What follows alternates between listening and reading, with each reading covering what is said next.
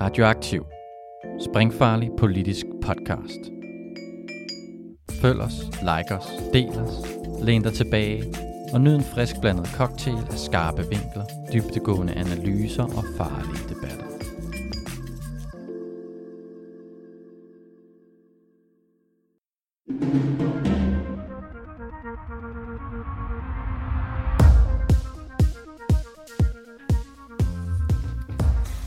Velkommen til Solidaritet og Radioaktivs podcast. I dag har vi fået fornemt besøg af to chefredaktører for henholdsvis Solidaritet og Arbejderen. Vi skal nemlig tale om, hvordan de to medier har valgt at dække krigen i Ukraine, og så skal vi tale lidt om, hvordan de regner med at dække valget til Europaparlamentet i 2024. Mit navn er Lise Møller Schilder.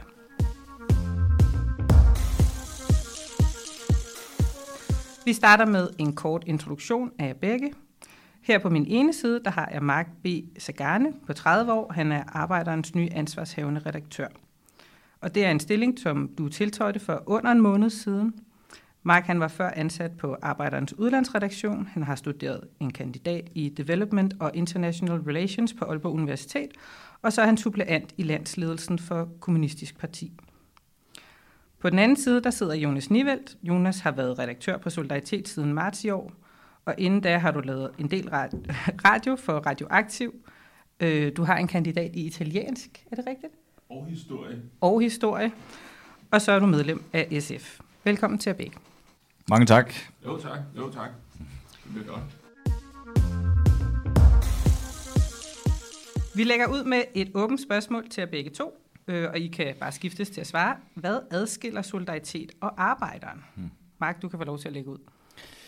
Ja, men øh, arbejderen er over 40 år gammel. Øh, vores rødder i bevægelserne går rigtig mange år tilbage. Øh, og så er arbejderen jo øh, udgivet af et parti, Kommunistisk Parti. Det er Kommunistisk Parti, der udgiver arbejderen. Det er Kommunistisk Partis formand, der er direktør for forladet arbejderen.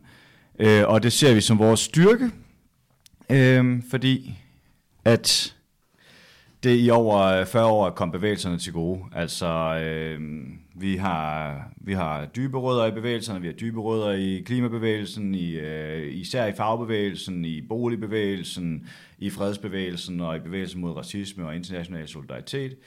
Øh, og... Øh, man kan sige, partiets øh, medlemmer spiller en øh, stor rolle øh, for øh, Dagbladet Arbejderen, fordi partiets øh, afdelinger samler ind til arbejderen af ambassadører for arbejderen ude i bevægelserne, og kommer med input til, øh, til Dagbladets udvikling.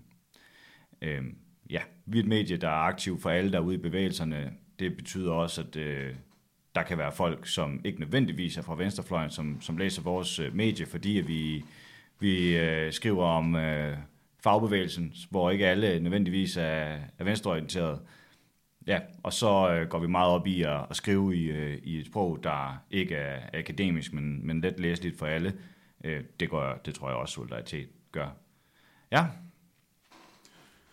Ja, Mark, øh, tog jo, du tog jo nogle af mine pointer, men jo, jeg vil, øh, solidaritet er i modsætning øh, til arbejden. Vi er ikke øh, tilknyttet et parti. Øh, vi har en... Øh, vi har et øh, politisk standpunkt, som er, at vi er socialister, og vi associerer os med en, ja, hvad kan man sige, en bred venstrefløj. Øh, øh, og så skal det ikke være nogen hemmelighed, at langt de fleste af vores medlemmer og øh, vores læsere og lyttere nok øh, ligger omkring øh, SF og enhedslisten. Det, det er klart. Øh, men, øh, men ja, hvad, hvad er solidaritet for en medie? Øh, der er en, der forklarede det meget godt. Øhm, vi prøver, det er vores øh, målsætning er, det er at øh, fortælle den danske venstrefløj, det de skal vide om verden, det verden skal vide om venstrefløjen, og det som øh, venstrefløjen skal vide om venstrefløjen. Så øh, vi prøver at, øh, det prøver vi på i al beskedenhed. Øh, og, øh, og ja, så det, det er der, vi ligger. Solidaritet har også rødder langt tilbage, øh, som øh, et blad fra Venstre-socialisterne blev så relanceret her for en øh, fem års tid siden, øh, som et øh, online-magasin med mere fokus på aktualitet. Øh, så det er det. Er det. Så øh, er Solidariteten forening øh, med en bestyrelse og en generalforsamling, og i modsætning til andre medier, der kalder deres, medle- deres abonnenter for medlemmer, så er medlemmerne rent faktisk medlemmer i Solidaritet og har øh, stemmeret på en generalforsamling, og man kan helt sikkert godt blive valgt til noget, hvis man øh, rækker hånden op på den måde. Adskiller Solidaritet sig heller ikke fra mange andre foreninger. Så øh, der er rig mulighed for, for medindflydelse øh, i Solidaritet. Yes, tak for det. Så blev vi så kloge. Lad os, øh, lad os gå videre til, til dækningen af krigen i Ukraine. Nu har I jo haft øh, mulighed for at dække krigen, siden den begyndte her i februar 2022. Øhm, og øh, begge jeres læsergrupper har vist ret stor interesse for det. Øh, og det, jeg synes, der er interessant at snakke om i dag, det er, at der bliver bragt en del debatindlæg fra jeres læsere. Og hvad er egentlig de kriterier, som I bruger til at udvælge et debatindlæg? For eksempel, hvad skal der til for, at I ikke ønsker at bringe et? Øhm, og der vil jeg gerne starte med at høre, hvad du siger, Jonas. Så hvad der skal til, først og fremmest så ser vi, når vi kigger på øh, debatindlæg om krigen i Ukraine, så adskiller det sig i princippet ikke fra andre debatindlæg. Altså vi lægger vægt på øh, relevans og kvalitet øh, i debatindlægget. Altså så øh, hvis der er, øh, så det skal man leve op til. Altså vi har bragt, som du også selv siger, ufattelig mange af dem. Nu er den... Øh, glidet lidt i baggrunden på grund af en anden krig nede i, øh, nede i Palæstina. Øh, så den ene elendighed afløser den anden. Men, øh, men altså, vi kigger på relevans og på kvalitet i debatindlægget. Altså, er der en klar pointe, der kommer igennem? Kan den hjælpes på vej øh, redaktionelt, så, så gør vi det. Men øh, skal den sendes tilbage til, øh, til afsender, så gør vi også det. Øh, så på den måde, øh, så forsøger vi at der er mange forskellige holdninger til, øh, til krigen på venstrefløjen. Øh, fra øh, øh, nu er Henry Kissinger lige, lige død her i, her i nat. Øh, fra, øh, så vi, øh, der er holdninger, der øh, minder om en ret uforsonlig linje over for, øh, for Rusland, som vi bringer. Og så er der... Øh, så er der de holdninger, der mere står fast på, øh, på et øh, krav om fred, som vi også bringer. Jeg synes, du kommer lidt nemt omkring den. Fordi at du svarede jo ikke på, hvornår I ikke vil bringe et debatindlæg. Øh, vi vil ikke bringe et debatindlæg, hvis det ikke, øh, hvis det ikke lever op til, en, øh, til de kriterier om øh, relevans og kvalitet. Altså, det er heller ikke, øh, vi har også fået mange, for hvis man starter med relevansen, så får vi, øh, har vi også fået en del enslydende debatindlæg, og der må man også vælge, at man ikke kan bringe dem alle sammen. Øh, så bringer man det bedste, eller de bedste af dem, øh, eller gemmer måske et, fordi altså, det kan jo være, at tingene bliver ved med at være relevante. Ikke? Øh, og så er der sådan rent kvalitetsmæssigt, så øh, altså hvis, øh, hvis pointen ikke står klar, eller hvis pointen ikke bliver, øh, eller hvis pointen bliver, hvad kalder man det, sådan overskygget af andre elementer i teksten. Altså vi havde et her i foråret, som skabte en vis virak i, øh, i, øh, i på venstrefløjens øh, mediemiljø, øh, så blandt et, øh, en lille udvalgt skare. Øh, altså, hvor, øh, hvor der var nogle pointer i debatindlægget, men der var også øh, en række mangler og øh, forvansninger af virkeligheden, som gjorde, at de pointer ville blive overskygget af alt det, der manglede. Øh, så på den øh, baggrund, så valgte vi at sende det tilbage til øh, afsenderen og sagde, kan du ændre på det her? Kan du finde kan du finde det faktuelle grundlag for det, du skriver på det her? Og det var øh, vedkommende så ikke interesseret i, og så valgte vi, at vi ikke bragte det. Men I bragte sig til gengæld på arbejderen. Mm-hmm. Det er det indlæg, vi snakker om, kan ja. jeg forstå. Ja. ja. Øhm, kan, altså nu var du jo ikke redaktør dengang, men, men kan, ved du noget om, hvad der var grundlaget for, at I tænkte, at, at det var egentlig ok? Og måske skal vi også lige øh, fortælle, hvad det er for et debatindlæg. Ja, det kunne være, at vi fik et, øh, et debatindlæg her i øh, april måned, tror jeg det var, øh, som, vi, øh, som vi afviste på det, det var det, jeg snakkede om før, på det grundlag, at øh, der var nogle øh, mangler i det, øh, hvor han, øh, forfatteren, skrev om øh, Ruslands overtagelse af byen Mariupol i Ukraine, øh, og de øh, fine genopbygnings... Øh, et eksempel det her fra teksten, øh, om de øh, genopbygningsindsatser, som russerne havde der, men hvor han fuldstændig ignorerer, at øh, Rusland tæppebombede Mariupol, som var det øh, USA, der tæppebombede Hanoi i, i Vietnamkrigen, og altså det vil simpelthen overskygge øh, resten af, og så var der også øh, nogle faktuelle ting, som vi bad ham om at tjekke, fordi vi er en øh, meget lille redaktion, der ikke har altid i verden til at faktatjekke alting, så det bad vi ham om at gøre, finde nogle kilder på de påstande, han kom med, øh, hvilket han så valgte ikke at gøre. Øh, og så var tonen, øh, at øh, altså han ignorerede de her, han ignorerede Ruslands forbrydelser i Ukraine, hvilket betød, at, øh, at sådan de pointer, der trods alt var i teksten, ikke ville stå klar. Nu går vi, går vi lige over til Mark igen. Hvorfor valgte I at bringe øh, debatindlægget? Jamen altså, på arbejderen, der bringer vi ofte debatindlæg, som redaktionsledelsen ikke er politisk øh, enig i, kan jeg starte med at sige.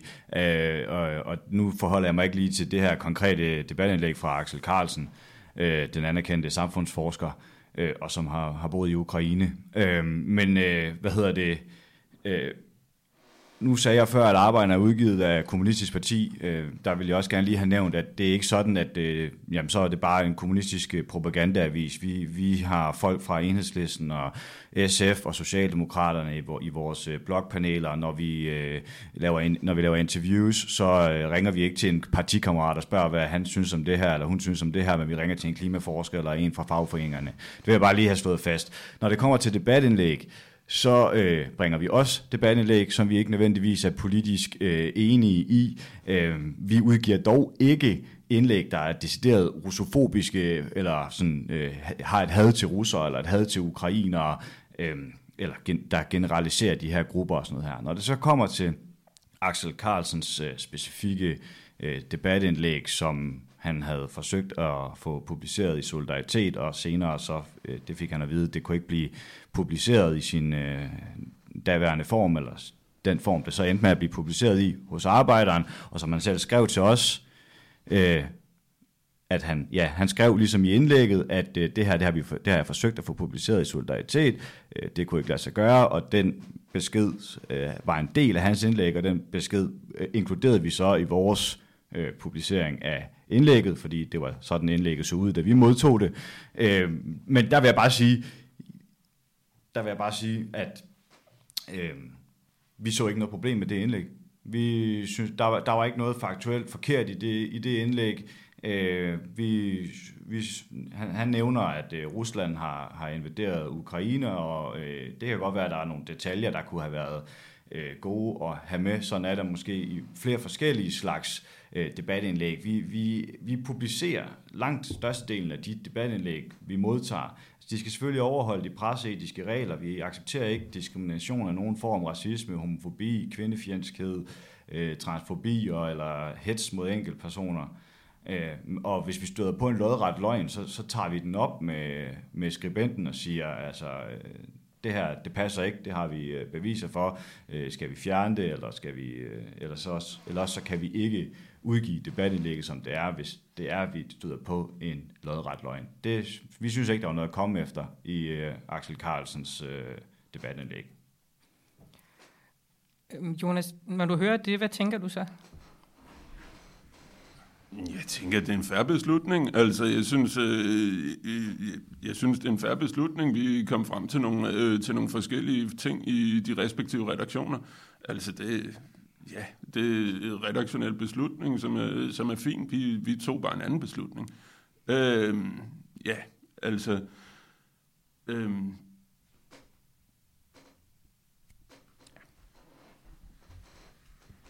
Men var det fordi, at I synes, at der var tale om en eller anden form for, øh, kan man sige, altså forfalskning af virkeligheden, eller altså at debatindlægget ikke gengav, hvad der reelt var sket? Altså, kan du måske prøve at forklare lidt bedre? Jo, men altså, som jeg sagde før, så synes vi jo ikke, at, øh, at debatindlægget øh, gav, øh, gav et retvisende billede af virkeligheden, i det det ikke fortalte om øh, Ruslands ødelæggelser af Ukraine. Øh, og altså, jo, den siger, at øh, der stod i, i debatindlægget, at... Øh, at, øh, at Rusland invaderede Ukraine, og det, og det var en forkastelig handling, stod der et eller andet sted. Øh, og det så vi ærligt talt lidt som et finblad i det her, at det lige, en, øh, at det lige var en bemærkning, der skulle med for at gøre, for at gøre resten af indholdet øh, øh, spiseligt. Øh, og det, det synes vi ikke, det var. Altså, men som jeg også sagde før, så var der nogle, der var nogle pointer i debatindlægget, som... Øh, som vi synes ville være relevante at bringe, og derfor var det også en, øh, en af de længere diskussioner i redaktionen, om vi skulle bringe det her. Øh, men vi, øh, på, vi valgte på, øh, på den baggrund, øh, som jeg sagde før, at øh, vi synes, det gav et øh, forvansket billede af virkeligheden, og at der var nogle øh, faktuelle ting, som vi gerne ville have, at han, øh, at øh, Axel Carlsen så fandt, øh, så kom med noget yderligere belæg for, øh, som gjorde, at vi ikke ville bringe det. Og så vil jeg også gerne bare pointere, ligesom Mark, altså vi bringer også masser af debatindlæg, som øh, vi på redaktionen ikke nødvendigvis er politisk enige i. Vi har også flere, øh, vi har flere politiske holdninger øh, på redaktionen, øh, men lige hvad Ukraine angår, er vi, er vi ret enige. Yes, jeg tænker, at øh, lad os prøve at tage det lidt et niveau op væk fra Axel Carlsen. Øhm, og så, øh, så vil jeg gerne høre jeres, jeres holdninger til, altså der er jo mange påstande øh, omkring øh, krige generelt. Og I sidder på jeres redaktioner, altså når I skal vurdere debatindlæg, hvad man kan bringe og hvad man ikke kan bringe, altså hvad for nogle, ud over de kriterier, du allerede har, har nævnt, så er der jo det helt grundlæggende problem, at det kan være svært at vide, hvad der egentlig er sket. Øh, hvordan, hvordan vurderer I, om det, der bliver sagt, øh, ligger inden for det, I vil opfatte som værende det, der er sket? Øh, Mark, øh, prøv at svare. Jamen altså, øh, på Arbejderens redaktion, der har vi et, et princip om, at vi ikke kan sidde i, i København og rapportere live fra slagmarken i, i Ukraine, så øh, om det er debattenlæg, eller om det er bare vores egne artikler, jamen, altså, så vi, vi finder det umuligt at sige, når den ukrainske regering øh, for eksempel når det kommer til dødstal, så er der vidt for, så er det en verden til forskel på, hvor, hvor, mange, Ukra- øh, hvor mange soldater Ukraine siger, Ukraine selv har mistet i krigen, og hvor mange øh, soldater Rusland siger, de har dræbt i Ukraine. Der er, det, det, det er helt vildt så stor forskel, der er på, på de tal, og vi kan jo umuligt sidde her og sige, om det er den ene eller den anden, der tager fejl. Øhm, altså, øh, så på den måde, så, øh, forholder vi os i hvert fald som redaktion os fra at prøve at gøre os kloge på, hvad der sker øh, lige nu nede på, på slagmarken i Ukraine. Øh, man kan komme med det eksempel, at nu startede Ukraine ligesom en øh, modoffensiv i, i juni. Den blev opreklameret, og der skulle masser af våben til den, og de danske mainstream-medier har i lang tid forsikret om, at det er gået strygende for den her ukrainske modoffensiv. De skulle bare have lidt flere våben, så skulle de nok bryde igennem de russiske linjer.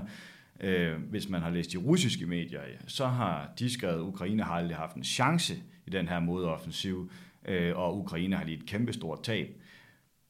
Det er meget svært for os at sige, øh, hvad er op og ned i det her. Så vi venter ofte til at kigge på, hvad der er sket, når vi er om på den anden side af det her. Nu begynder der at være folk, der kræver fredsforhandlinger i Ukraine. Hvad, kan der, hvad bunder det i? Kan det bunde i, at det ikke er gået så godt for øh, den ukrainske modoffensiv, som man ellers har forsøgt at få det til at se ud som om i de danske mainstream-medier?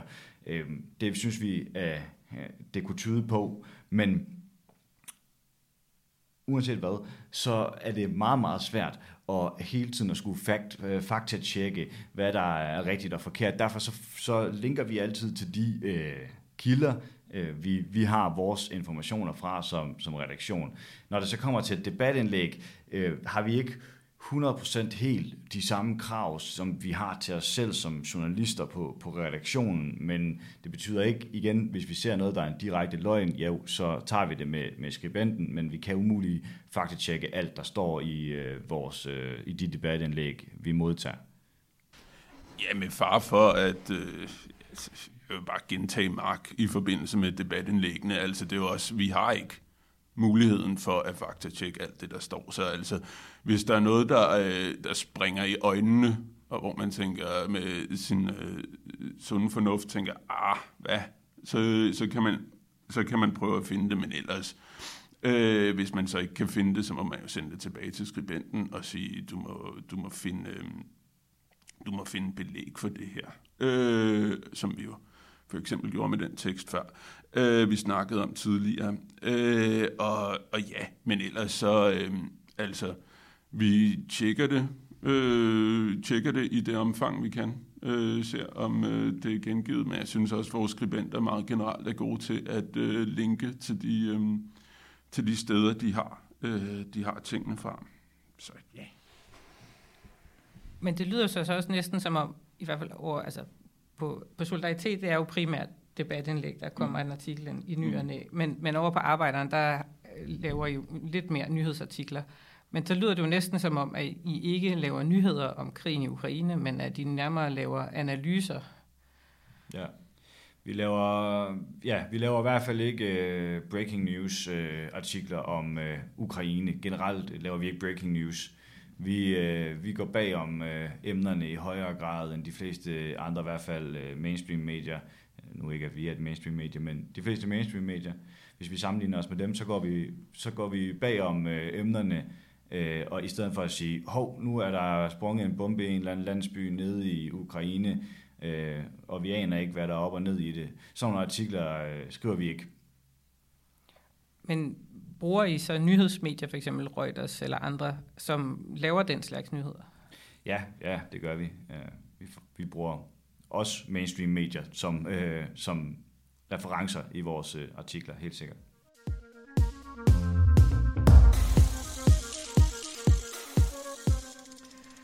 Og nu går vi videre til dækning af Europaparlamentsvalget i 2024.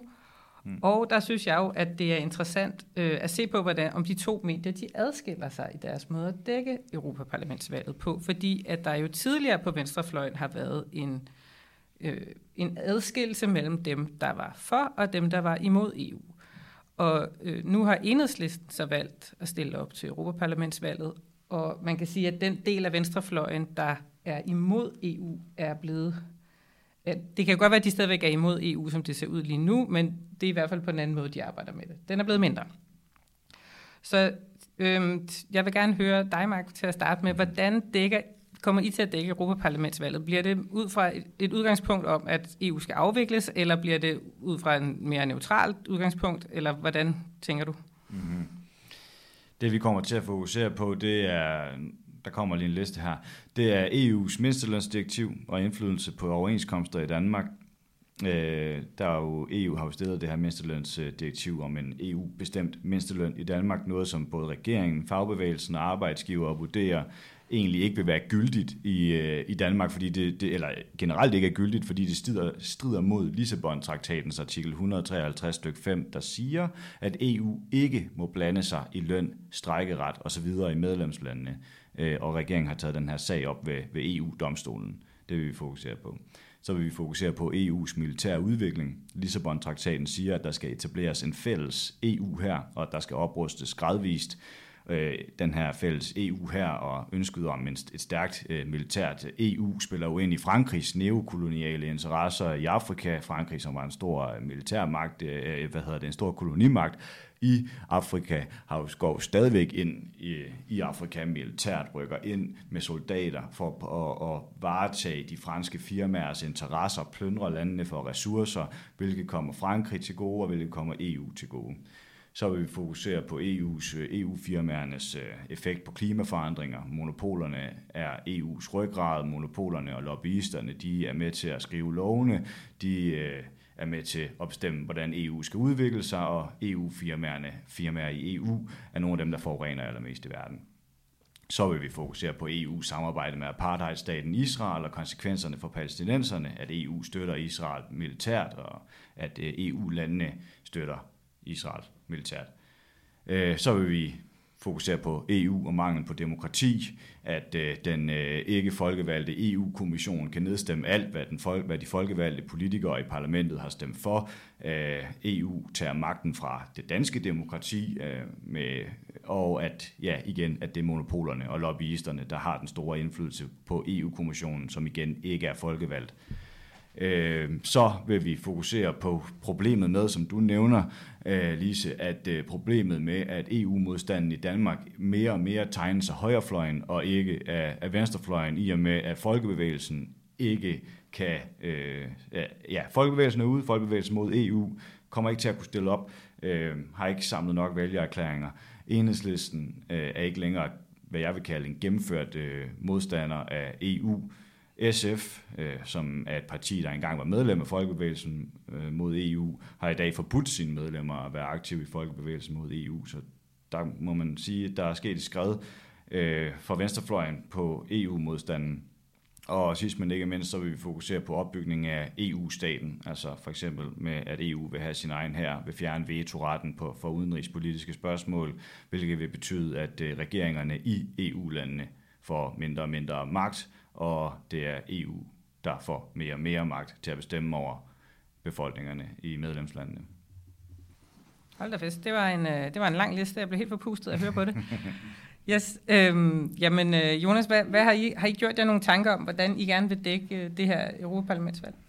Nej, men altså som... Øh, nej, det var måske en forkert indgangsreplik, men, øh, men, øh, øh, men altså, vi prøver jo at... Øh, øh, som jeg sagde før, Solidaritet er et øh, pluralistisk medie på venstrefløjen, så det vi, øh, det vi gerne vil øh, afspejle i hvert fald, det er de forskellige holdninger til, til EU, som, som gør sig gældende på venstrefløjen. Altså, og vi har både EU-tilhængere, varme EU-tilhængere og, øh, og EU-skeptikere, kan man vel godt kalde dem, blandt vores skribenter, som vi vil prøve at aktivere, og så skal vi aktivere øh, Øh, de forskellige øh, politiske bevægelser på venstrefløjen i forbindelse med Europaparlamentsvalget her. Altså vi skal SF og Alternativet og Enhedslisten ind, men vi skal også have folk fra Folkebevægelsen mod EU ind, som øh, måske ikke stiller op, men, øh, men, dog, øh, men dog stadigvæk er en vigtig stemme på i den danske EU-debat. Øh, så, øh, så ja, vi skal afspejle venstrefløjens forskellige holdninger, og hvis man så øh, og hvis man så, øh, som, og de er meget forskellige, øh, det, hvis, det jeg så godt kunne tænke mig, det er, at vi sådan ser på, hvordan venstrefløjen kan arbejde i EU. Øh, hvordan kan man bruge EU som et, øh, når det nu engang er et, øh, er noget, der findes, øh, hvordan kan man så bruge det til at føre en, øh, en venstreorienteret, øh, en venstreorienteret politisk linje? Og så synes jeg, at øhm, øh, ja, mindstelønsdirektivet er meget spændende, og øh, noget jeg også rigtig gerne vil ind på, det er øh, det er flygtningediskussionen. Øh, øh, hvordan håndterer EU de flygtninge, der kommer over Middelhavet, og, øh, og gerne vil ind i, øh, ind i det forjættede land. Øh, så det er, det er to emner, som er meget spændende, men ellers så prøv at... Øh, at se på, hvordan venstrefløjen arbejder i og med EU. Øh, I hvilket omfang kan, er det muligt, og i hvilket omfang kan man få øh, gode forandringer igennem. Og så handler Europaparlamentsvalget jo desværre også om øh, en, øh, en øh, højrefløj, øh, der er på vej frem øh, mange steder. Hvordan kan, hvilket Europaparlament vil man få, hvis øh, højrefløjen får det valg, som, øh, nogen, som nogle udviklinger i forskellige lande godt kunne tyde på, at de kunne få. Altså fordi så står man med et øh, potentielt set med et meget højorienteret øh, Europaparlament. Øhm, så hvilke øh, muligheder og begrænsninger giver det for, for venstrefløjen dernede? Så ja, vi skal have en... Øh, en pluralistisk debat på venstrefløjen om, øh, om EU og venstrefløjens rolle i EU. Men det lyder som om, på den måde du snakker om det, der lyder det som om, at, at, det, at den måde, som I kommer til at dække det på, ikke er et spørgsmål om ind eller ud af EU, men mere et spørgsmål om, hvad kan man, når vi nu er inde i EU? Øhm, folk, der... Øh, Øh, altså, vi har øh, folk, der skriver debatindlæg, hvor de argumenterer for, at en udmeldelse af, af EU er, er meget velkomne. Øh, det er en, en holdning, der er på venstrefløjen, som vi tager seriøst, og som, øh, øh, og som øh, folk skal have lov til at, øh, til at få bragt, hvis øh, deres debatindlæg ellers er gode nok. Vi har også haft... Øh, nogle artikler her på det seneste i forbindelse med nogle debatarrangementer, som Solidaritet har afholdt øh, her i Solidaritetshuset, hvor øh, til det seneste var Folkebevægelsen mod EU også repræsenteret, og dermed var de også repræsenteret i, øh, i den artikel, der, der kom fra det. Så, øh, så det er ikke en... en øh, så det vil givetvis også komme frem.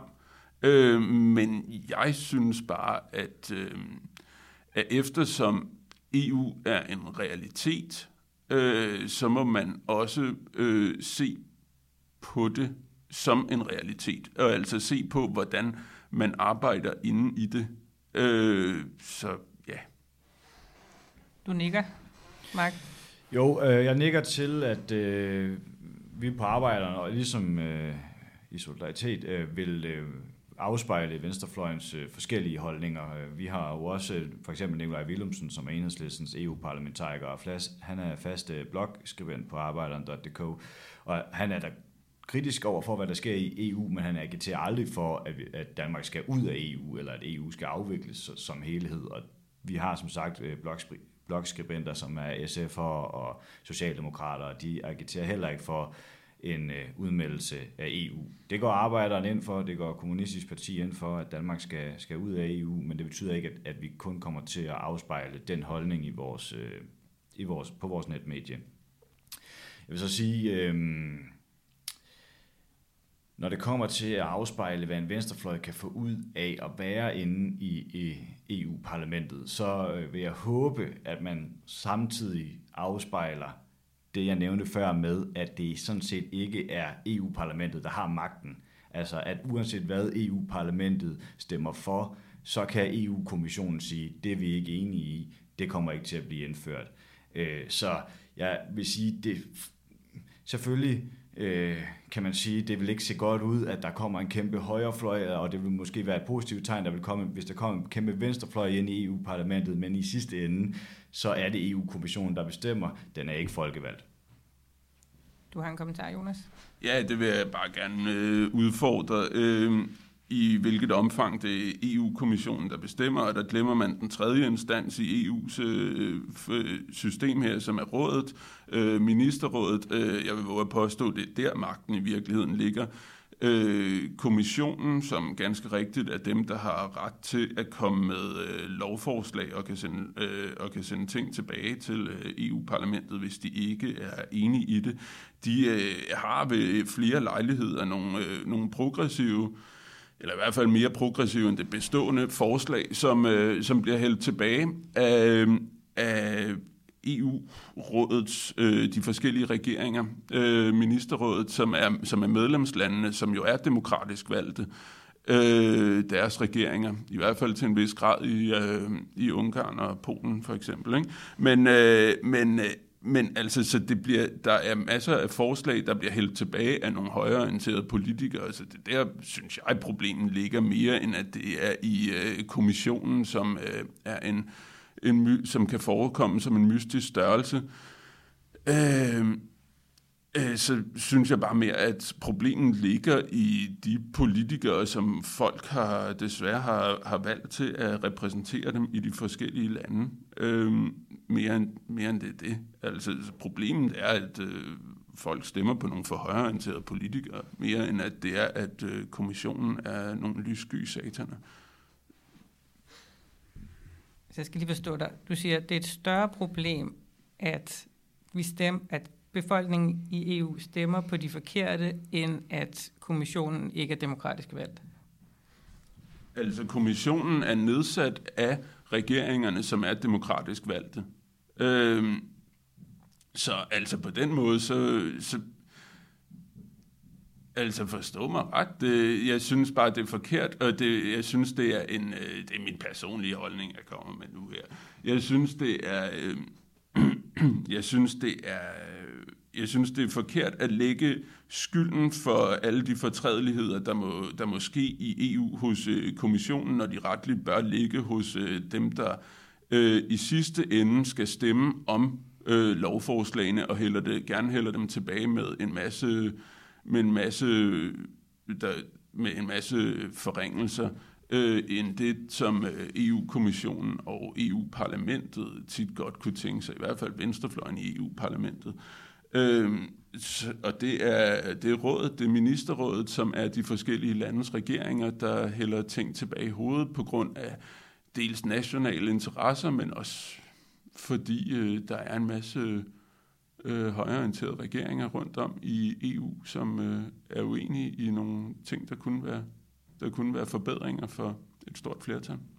Så jeg synes bare, det er forkert at, øh, at udråbe kommissionen som, øh, som den store satan i, øh, i, i billedet her, øh, når øh, altså de også kommer, det ministerie, det er embedsmænd. Den store satan, øh, var, var det det, som du havde udråbt kommissionen til at være, Mark? Ja, øh, det kan man vist godt sige. Altså, øh, jeg synes, vi skal kigge på, hvad der skete under coronapandemien, hvor øh, EU-parlamentet stemmer for at ophæve patenterne på coronavacciner, så verdens øh, fattige lande, blandt andet Indien og Sydafrika, øh, kunne begynde at producere de her coronavacciner, som så kunne øh, være komme ud til verdens fattige befolkninger, og alle kunne få glæde af ikke at blive syge, eller i værste fald dø af corona. Øhm, det stemmer EU-parlamentet for. Det siger EU-kommissionen, det er vi ikke interesseret i. Vi har en masse lobbyister, der fortæller os, at det ikke er en god idé, fordi det mister de en masse penge på. Big Pharma har kæmpe magt i EU. Det, øh, det er ikke nogen hemmelighed. Og øh, ja, øh, Pfizer og Moderna og de her kæmpe store firmaer var ikke interesseret i at ophæve patenterne, fordi så fik de ikke nogen penge, øh, og øh, de, er ikke, de er sådan set ikke interesseret i altså, der, penge vejer højere end menneskeliv for de her kæmpe store monopoler. Det ved vi. At de her kæmpe store monopoler så har mega meget magt og har stor indflydelse på EU-kommissionen, kommer jo så til udtryk i den her sag, og det er der i værste fald død millioner af mennesker på den bekostning. Øh, det er den store satan. Godt så. Der, må sige, jeg synes, I har været meget enige øh, op til nu, men her der har vi simpelthen fundet et punkt, hvor I ikke, ikke ligger op af hinanden. Det er jo mm. skønt. Øhm, jeg tænkte lidt på, øh, i forhold til de andre danske medier, altså de større danske medier, mainstream-medierne, som har lidt flere muskler at spille med, hvorfor skal man så læse henholdsvis Arbejderen og Solidaritet dækning af Europaparlamentsvalget? Altså, hvad, hvad kan I bidrage med, som de andre medier ikke bidrager med? Øhm, Jonas, du kan få lov at starte. Jo, men det for at vende tilbage til øh, den salgstale, jeg prøvede at give i begyndelsen, så, øh, så øh, er det her, øh, det her det er målrettet venstrefløjen. Øh, altså, hvad venstrefløjen skal vide om verden, og hvad venstrefløjen skal vide om venstrefløjen. Vi kommer til at have en, øh, vi kommer til at have en øh, livlig debat, der afspejler et, øh, et publikum, som øh, ikke er i tvivl om, hvor de står. Altså vores, mål, vores målgruppe ligger på den politiske venstrefløj, og derfor er det også dem, vi skriver til. Derfor så kan, øh, så kan den dækning og den debat også ramme nogle vinkler, som er mere øh, skræddersyet til, øh, til folk, der, øh, der ligger på den politiske venstrefløj og har de politiske interesser, som folk på den politiske venstrefløj tit vil have. Så derfor så, øh, så synes jeg, man skal følge med i, øh, i debatten på, på venstrefløjens medier, fordi vi, ja, det, det, det er mere skræddersyet, det kan man til at blive. Ja, og det er, det er jeg fuldstændig enig i, og jeg vil også lige sige, at på arbejderne, så ser vi jo heller ikke øh, solidaritet som et øh, konkurrerende medie. Altså, øh, vi, øh, vi tror på enhedsarbejdet, og vi, vi kan samarbejde. Nu sidder vi her og snakker sammen. Det er også en form for, for samarbejde, og i den forbindelse vil jeg sige, at øh, det er vigtigt at læse både solidaritet og, og arbejder, når det kommer til e-, Europaparlamentsvalget, eller EU-parlamentsvalget, som vi gerne øh, vil kalde det. Øhm, og øh, Øh, det skyldes, at der mangler nuancer i øh, mainstream øh, mediebilledet, når det kommer til, til EU. Der mangler generelt information om EU. Jeg tror, at det er de færreste danskere, der ved, hvordan øh, EU fungerer, for at være helt ærlig. Øh, nu har vi lige snakket EU-kommission øh, og øh, EU-parlament på et plan, som jeg tror, at de færreste danskere vil kunne være med på. Jeg tror ikke, at de ved, hvordan EU fungerer i høj grad. Så, så det er blandt andet en del af jeres opgave, tænker du, er yeah. at forklare folk sådan helt basic, hvordan fungerer systemet? Hvordan fungerer systemet? Hvad for nogle interesser spiller ind i EU? Og hvad laver EU på klimaområdet? Hvad laver EU mil- militært? Øh, ja, ting, som, øh, som sjældent fremgår i danske mainstream-medier.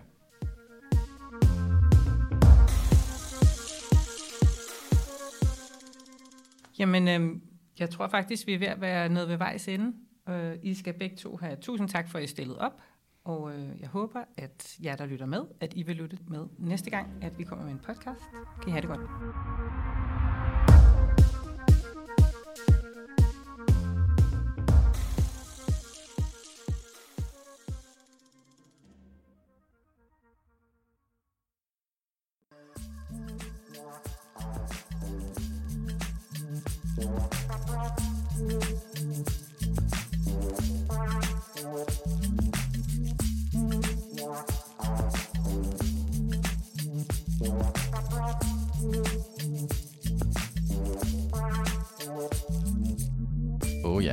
Inden du smutter, husk nu lige at følge Radioaktiv.